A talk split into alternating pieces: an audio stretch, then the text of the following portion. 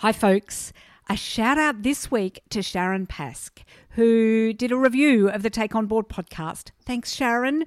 She says, Gender Pay Gap episode, very informative session with Emma Ray. Thank you.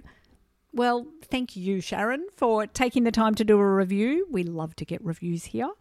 And thanks to Emma for doing that episode.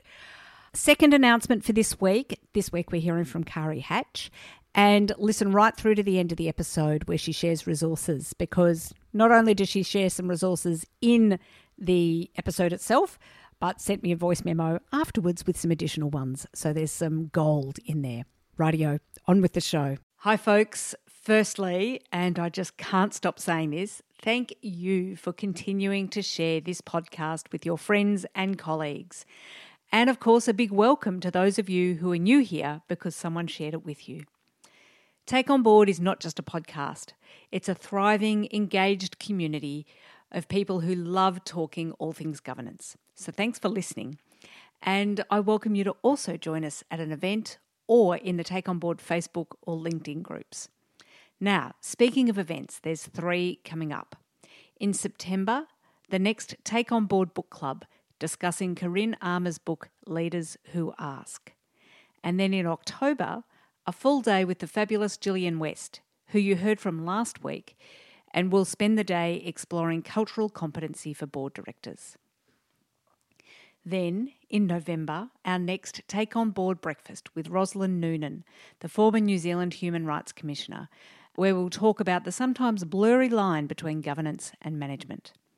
There's links for all of these events in the show notes, so make sure you book so you can meet others in the Take On Board community there. Last but not least, my shout out of the week goes to Mel Donald, one of the 2022 Take On Board Accelerator Group, who has just been appointed to a new role at the Vocational Education and Training Development Centre. Yay, you, Mel. So pleased for you and uh, so pleased for them as well. They're very lucky to have you in the boardroom. Now, on with the show for this week. This week, we're hearing from Melanie Ho, honestly, go and check out her website and all the fabulous feminist cartoons that she has there. They're just awesome. And I know you are going to love this discussion with Melanie this week. Now, on with the show.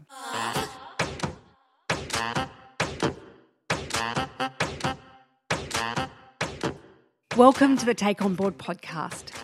I'd like to start by acknowledging that I am recording on the lands of the Wurundjeri people of the Kulin Nation, and I pay my respects to elders past, present, and future. I also acknowledge and respect the continuation of cultural, spiritual, and educational practice of Aboriginal and Torres Strait Islander peoples. And I extend that respect to any First Nations people we might have here with us today. Being on a board can be an incredibly valuable, interesting, and exciting experience. Yet it can also be lonely, challenging, and, let's face it, pretty hard. So, here at Take On Board, I'll bring you weekly tips, tricks, and advice to help you navigate your way onto a board, onto your next board, and to build your governance wisdom. Now, on with the show.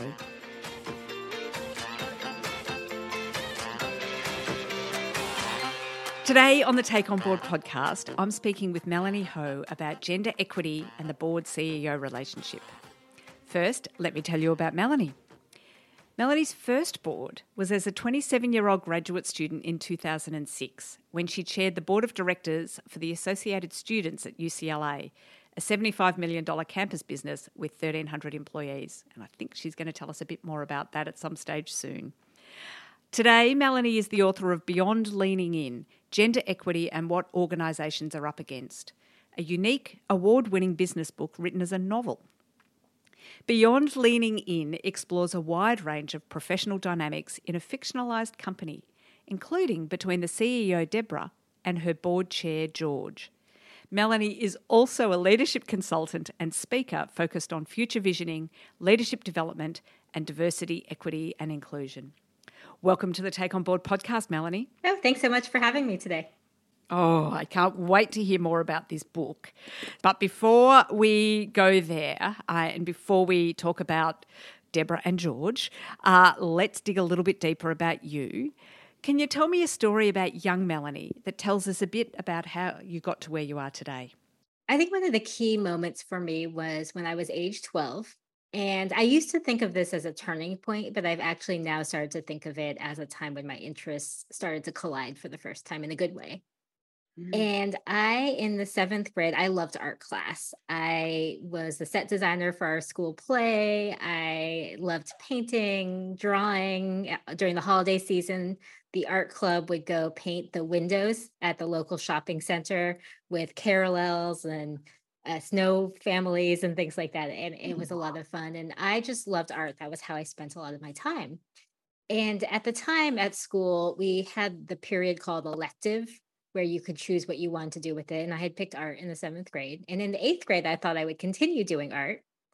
But my friends were running for student government and they were running on a ticket together and they had no one running for secretary. And I said, Well, I can't do that because I would then have to give up my art class to be in student government and mm. it was like a conspiracy my friends told the teacher the teacher told my parents and they all felt like i was a little bit shy and that i really need to get out of my shell and do student government and so i had my friends my teacher my parents all convincing me to run for student body mm. secretary and i don't think i would have if i hadn't had the experience i ended up being in student government in the eighth grade, the ninth grade, the 10th grade, the 11th grade, throughout college, throughout graduate school. And I never would have really pursued those leadership experiences had my friends didn't push me. And while I thought that I was almost giving up art, and years later mm-hmm. I would think, oh, well, that was the moment where I spent less time with art. Later mm-hmm. on in life, I started to incorporate these interests more. And so my book, Beyond Leaning In, it's a business book, but it's actually written as a novel based on my love of fiction. I actually got a PhD in literature. I draw comics about feminism and diversity, equity, and inclusion in work. And I actually use those comics to lead workshops. And so I used to think of these things as separate. I had to decide did I love art? Did I love leadership? But it's been fun finding a way to bring them together. Oh my God, that is so awesome. I was thinking as you were telling the story that it's no surprise that you ended up writing a fictional book about business topics, which is exactly as you've said. You know, it's letting your creativity shine in that way. That is fantastic. And I love your comics. Are they are we able to see them somewhere? Uh, are they are they online somewhere? Are you able to share because I would love to have a look there as well. They are online. They are on my Instagram and Melanie Ho 13, also on my website. We can put that all in the show notes, www.melanieho.com. Yeah, so I've drawn I think over 40 comics now about the workplace. And I think they're just a fun way to talk about serious issues.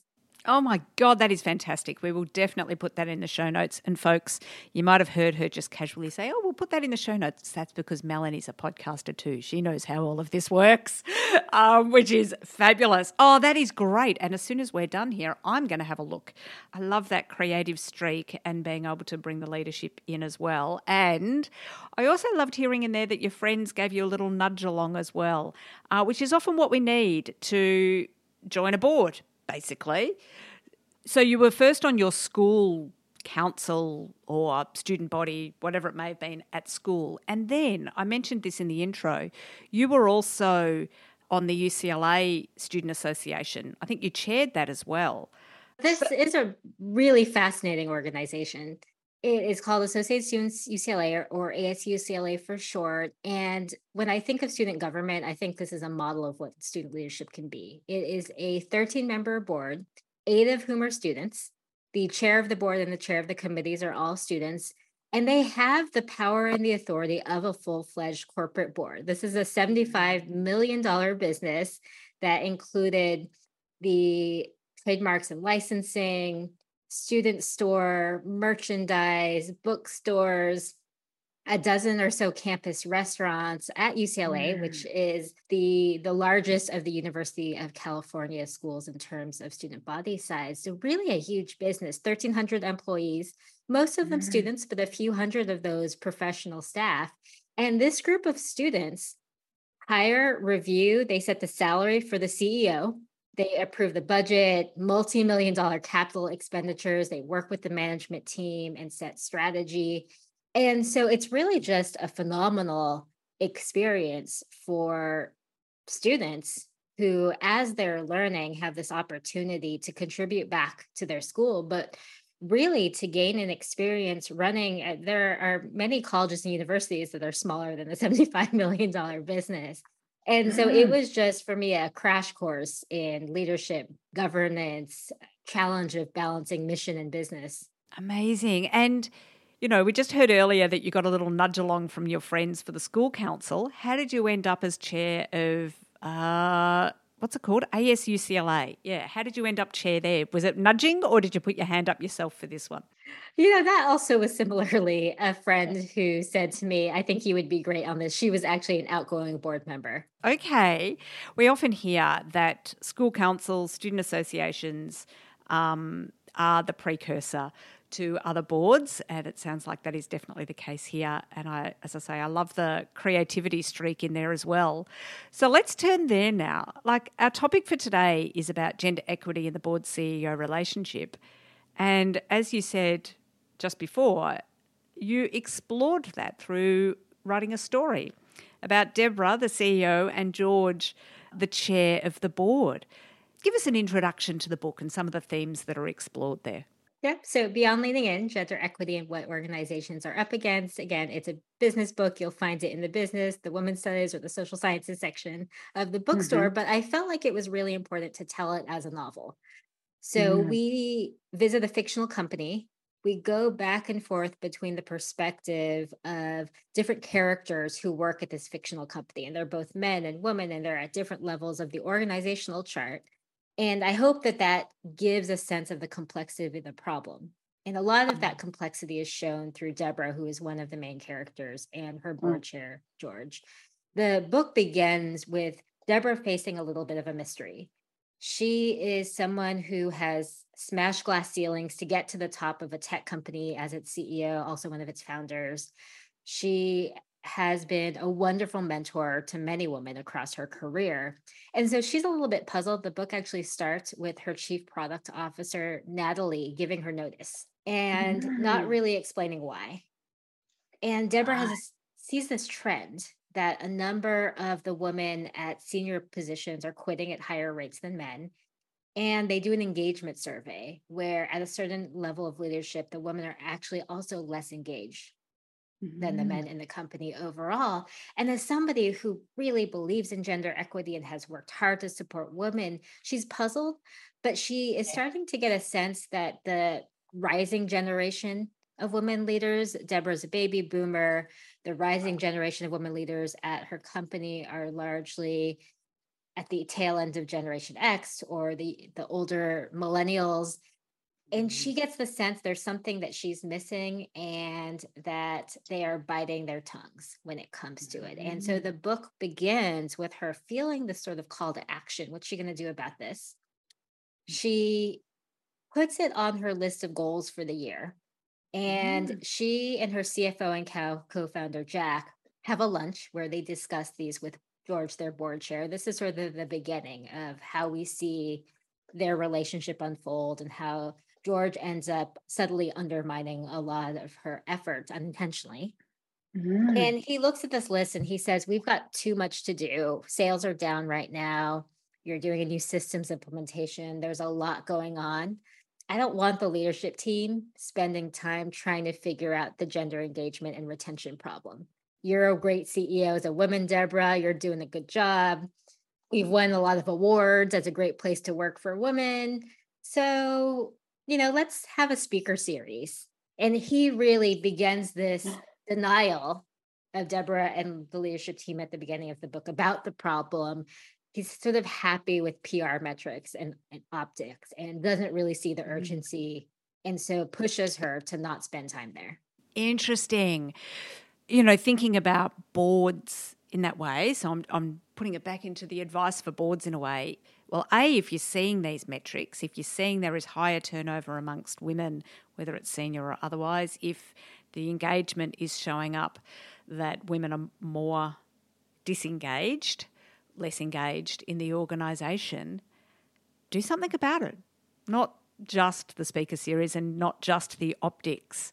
Uh, and particularly, I think what I'm hearing there is if Deborah, if your CEO is raising these as issues, then listen and do something about it. Yeah? Absolutely. Interesting. Okay. And so with with George, I was going to say, do you think he? It's it's like he's a real person in a way, and in, in some ways he is, I guess, because he's the character, and he's probably an amalgam of a whole number of different characters. Yes, he's a, he's a, all the characters in my book are kind of an amalgam of many many stories I've heard from many women across lots of yes. different industries. So is George, you know, and we've all come across people like George, is in this instance, is George, is it deliberate or is it naive, I guess? And either way, what's your advice to either the CEOs or the other board members? You know, my punt is there would be other board members who also see the chair of that board who is, like I say, either naively or deliberately downplaying an issue. What's your advice to them in influencing that chair, influencing George in uh, having a light shone on these issues in a meaningful way? It's such a hard thing. And I listened to one of your episodes earlier where you talk about how the board chair doesn't often have the accountability that anyone else does. Who actually mm. holds the board chair accountable? And part of the problem in the book we see with George, which is something, again, based on many stories I've heard, is that he throws himself into micromanaging a bit. Yeah. Right. He shouldn't be yes. directing Deborah on something at this level. And generally across the book, we see him, he's dealing with a lot going on in his personal life mm-hmm. where mm. work he's retired and working on this board becomes sort of his purpose his way of dealing with some of the challenges of his retirement and his changing family situation and a whole lot of things where I think there's a lot that boards can do in terms of training and onboarding, both for all board members and for leaders, to help really define that role. I think that often we think that we're talking about those issues as mm. boards, but we can't do mm. it often enough, probably. So I, I think that's part of it. Deborah or someone probably needed to have a hard conversation. The other issue with George is that he is really focused on quick wins and he's impatient and he doesn't want anything to take too long. So part of why he's resisting Deborah's desire to get into the challenge, well, why are women less engaged? Is because it's a lot faster to just have a leadership speaking series for the women. And we see that throughout the book where there are other ways that he undermines gender because of speed. So, for example, when they need to hire a new chief product officer to replace the woman that's left, this is unintentional bias where he and the hmm. CFO play squash with a less qualified male. Uh-huh. than the uh-huh. female candidate. And he ends up the chief product officer. And partly it's a decision where it's just faster for them to put in this guy that they already know so well from playing squash. And yes. so I think that one thing that boards can do and that CEOs and senior management can work with boards on is really ensuring that they are focused on the right metrics. Mm-hmm. There's obviously personal issues with George that probably someone needs to have difficult conversations about. He shouldn't be micromanaging. Yeah. He is participating in in-group favoritism and putting in his squash buddy into the role. But there's also a way to look at it and have the conversation where George is optimizing towards what's faster all of the time mm. instead of what's long term correct. Yeah. Yeah. That long term sustainability or that long term thriving, I guess, in an organization is often not just about those quick wins. You, you talked there about looking at the right metrics. What would you say boards should be looking at? What are the right metrics for boards to be looking at in, in this way? So I think there's overall metrics, and then there's probably just the culture of metrics when it comes to day to day decisions mm. and the culture of quick wins. In terms of overall metrics, I think that boards need to get beyond representation, right? We're used to looking at things like percentage of women or people mm-hmm. of color, other underrepresented groups on the board, on the senior leadership team, and then we kind of call it a day. That doesn't take into account that well first of all we have a long way to go on representation but that representation doesn't necessarily mean equity or inclusion. So if we look across the team and across board members how is engagement? How is participation? How is attendance at board meetings or for leadership staff how is their engagement what are the promotion rates as we look at different levels across the organization, as we look at different types of jobs, are women always being funneled into certain positions and men are always being funneled into the positions that more likely lead to the top roles. I think that it's so easy just to look at the easy metrics instead of looking mm-hmm. at all of the hard ones and just the combination of them and how they they kind of create a system. And then I think there's just sort of the day to day. Maybe these aren't metrics that are on a dashboard that's looked at on a regular basis, but on how we evaluate decisions. For example, in the case we see in the book, hiring somebody faster might lead to better results for the bottom line sooner. Hiring someone mm. slower is actually going to slow that down. And I think boards are always looking at money faster rather than realizing we have a case in the book where that happens and actually it slows down sales later on down the line, right? Because yes. it's not the right person. And so some of it is trying to figure out okay, uh, um, you know, how are we gauging short and long term? And then yes. some of it is even day to day. Are we putting pressure on leaders to fill positions quickly because we think that that's better when actually the slower and correct hire is going to be better for the numbers down the line? And it's so interesting, isn't it? This balance between short and long term. I mean, in some ways, I would say it's the board's role to always look longer term. Yes. Even if there is, you know, that's in some ways it's management, I would think, that are normally doing the hustle on the short term stuff. And the board's like, okay, let's think of the big picture, the long term picture, the long term stewardship of this organisation and what's going to be best there. That's what I would hope boards are doing, is really encouraging that long term thinking. Yeah. And thinking about, hey, maybe we'll grow 10% this year instead of 15% and some yeah. of that time that we would have spent will be on ensuring that we have our culture in place and that we're mm. caring about diversity, equity, and inclusion for real, not for optics. And trusting that that will be better for the business in the long term.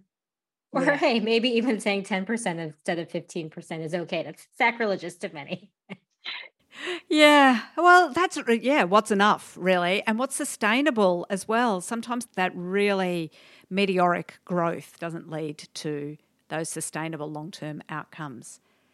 Interesting. Okay, so some of the, I think what I'm hearing there, some of the warning signs, I guess, or the red flags for boards to watch out for are things like higher turnover, particularly amongst a particular demographic group. In this instance, gender and probably age as well, because I think I heard that that Deborah was baby boomer and everybody else was Gen X or maybe even millennials. So keeping an eye out for those turnover rates, keeping an eye out for engagement, and then really digging below the surface of what some of those things might mean and thinking about the long term sustainable solutions for those sorts of things.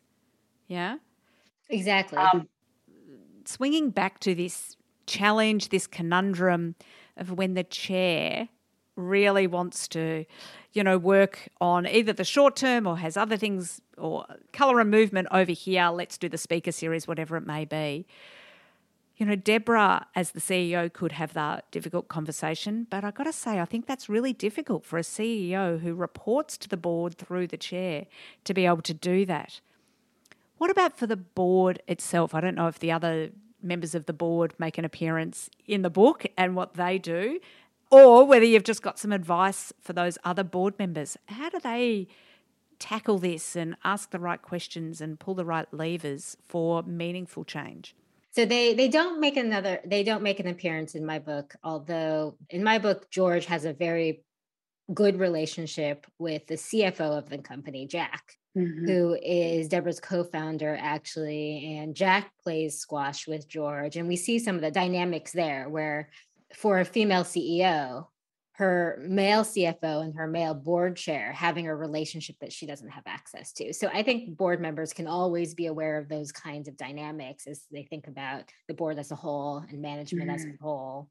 And what are some of the things that are occurring outside of the boardroom, right, that mm. play mm-hmm. into how the organization is governed and led.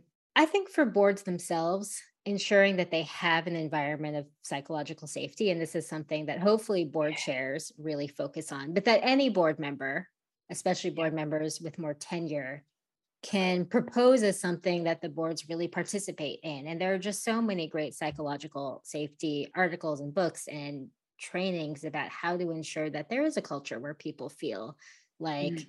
they can raise ideas and often conflicting ideas without retribution. Yes it makes such a difference, doesn't it, to feel they can raise these things, even potentially for uh, the CEO of the organisation. You know, we talked before about some of those power dynamics there in a way that she reports to the board, that he is the chair. But if there really is true psychological safety, then she may well be able to raise some of these issues as well. Although I'm not sure there is real psychological safety if some of these short term kind of window dressing options are being suggested. Oh, it's such a challenge. But I, I love in a way that you've presented it as this fictional book and fictional characters that are an amalgam of all sorts of characters that we've all met before. You know, I think about this podcast, sometimes some of the most challenging issues that directors are dealing with that they might talk to me about offline. I'm like, oh, that's amazing. Would you be able to share it? And they're like, no way, I can't share that publicly uh, because it's too big a challenge or even opportunities or there's relationships or whatever it may be. You know, if if this were if George and Deborah uh, were not fictionalized characters. And if the other people on the board, if, I don't know, Mary was on the board and witnessing some of this and I was talking to Mary, Mary probably wouldn't talk about this on the podcast because of some of the sensitive relationships. So I love that there is this uh, fictional character that we can bring some of these stories to light with as well in that way. It, it's a really helpful way, as well as, you know, your own incredible creativity in bringing that together as well my hope is that it depersonalizes it a little bit and that's yeah. also with the comics i actually have people in my workshops draw themselves i think that anybody can oh. draw we don't need to create art just you give people a marker or crayon and just even drawing a stick figure it's a yes. way to depersonalize these complicated issues absolutely oh i love that and there is something about just the tactile you know picking up the textures or the pens there is something about that that I don't know, gets the brain working in different ways, I think, as well. So it's a great thing to do. I am definitely looking them up as soon as we've finished this conversation. Um, what's your next book? Have you got that on the horizon? Oh, gosh. I am someone who always is sort of halfway finished with a lot of different things, or, or some, some of them at one eighth, one eighth to half finished, I guess. I'm working actually on a few screenplays based ah. on some of the concepts in my book and just trying to find creative ways to talk talk about gender and racial equity.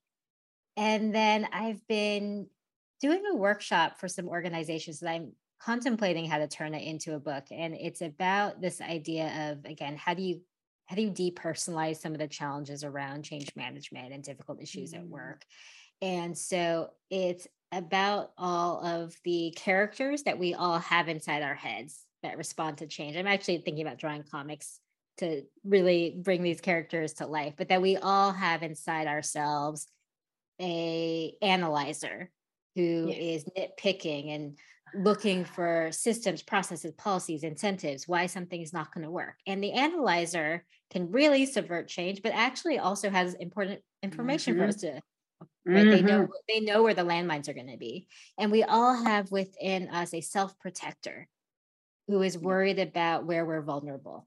And that could be losing our job, but it also could be just losing our status or being embarrassed. And we all have within us a guardian who is really focused on the past. And even for a positive change, is worried about what's going to be lost. And yeah. we all have within us a compass that actually is focused on true north and the positive parts of change. And so I've been working with some leadership teams on just for any big change, recognizing that we've got, we've all got these characters inside our head. Even if we all lean one way versus another, everyone has all four of them. And so, how do we kind of befriend them and make the most of them? You know, again, I'm thinking about the boardroom. How do you have all of those characters in the boardroom as well? Because they are all incredibly valuable bringing together those different perspectives. That's exactly what a strong board should be doing is bringing together those different perspectives and different views and different, you know, lenses through which things are seen. And having everyone realize the one that's dominant for them. I worked a lot in higher education and with many university boards. And there's a lot of board members who, within them, that guardian I talked about, that's preserving the past, and they want their university to be the same university it was when yes. often they went to college there. And yes. so they're kind of anchoring on their 20 year old self.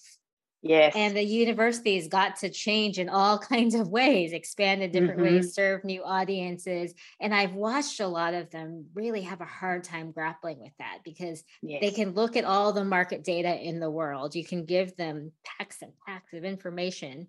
And mm-hmm. yet they kind of keep anchoring on their 20 year old self. Yes, absolutely. Yes, we've all seen that, I think, in the boardroom as well. Oh, Melanie, I love this idea of using fictional consolidated characters to explore gender equity and to explore some of these challenges. Um, what are some of the key things you want people to take away from the conversation that we've had today? So, first, the fact that representation is only one part of the diversity, mm-hmm. equity, and inclusion challenge, that having numbers, we definitely want to get there, but that it's not enough. Second, I'm often asked what the number one takeaway is from my book. And it's interesting because readers always tell me what their takeaways are, and they're very diverse and sometimes not things I realize would be a top takeaway. But the one thing I really hope everyone takes away and that we've talked about a lot throughout this episode is the problem with over focusing on the short term. I yeah. think of it as organizational impatience and quick wins, and that we live in this culture that is all about speed and getting through everything on our checklist as fast as possible. And I mm-hmm. think that that's often what gets in the way of gender equity and diversity, equity, and inclusion more mm-hmm. broadly. Mm-hmm. And I think because we discussed earlier, the goal of the board, the purpose of the board is largely to preserve that long term.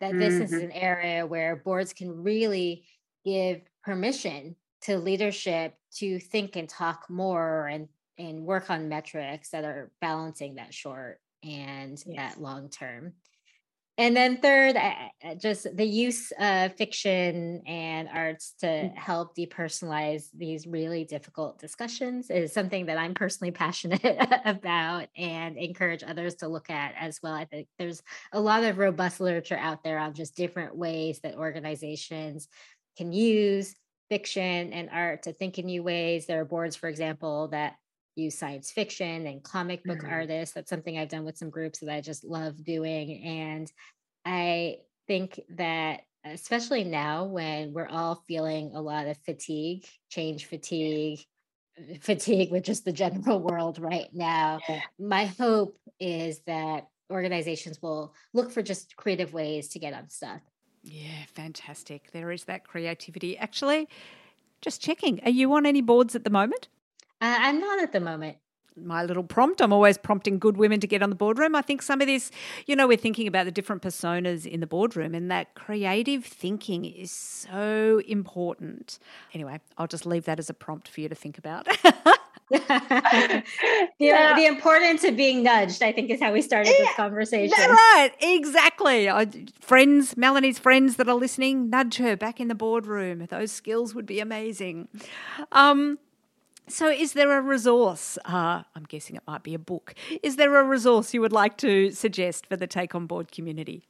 So, you can check out my book, Beyond Leaning In Gender Equity and What Organizations Are Up Against. I actually just updated the cover with a uh, shiny little metal graphic for the Axiom Awards, that the 2022 awards for the world's best business book. So I was really excited to be able to put that on the cover. And then while I was at it, I actually added some of my comics into the appendix of the book. Fantastic. Oh, so we'll we'll put that on the show notes. Great. And, so we'll put a link to the book. Yeah. yeah. Yep, and to my comics, which you can find again on Instagram or actually all the social media Instagram, Twitter, Facebook, LinkedIn. I think just based on algorithms, it's easier to see them on LinkedIn or my website. And we'll have the contact information for me as well. I respond to every message I get. I just love meeting new people. So feel free to reach out. Oh, Fantastic. And we'll also put the link. We were talking just before we hit record about your podcast, which is also about the book uh, and people reflecting on it. So we'll pop a link to that in the show notes as well um, if people want to listen to some of the uh, the concepts there as well. Oh, Melanie, thank you. Such an interesting conversation and such a creative way of looking at some of the challenges that we experience in the boardroom and some of the things that we should consider in the boardroom. So thank you so much for joining us here on the Take On Board podcast today. Yeah, thank you so much for having me. So that's a wrap for the Take On Board podcast today. Thank you so much for being here and being part of the Take On Board community. I do this podcast because I love bringing good women together. So I invite you to join us over in the Take On Board Facebook group, an active group that helps, supports, and cheer squads each other. Just search Take On Board in Facebook to find us. I'd really love it if you could also do some of the other podcast things. Share with someone you know who might get some value from our discussions. Subscribe if you haven't already. And well, I also really love it when people rate and review. Thanks again for being part of the Take On Board community. Now go and put these tips, tricks, and advice into action so you can be your best in the boardroom.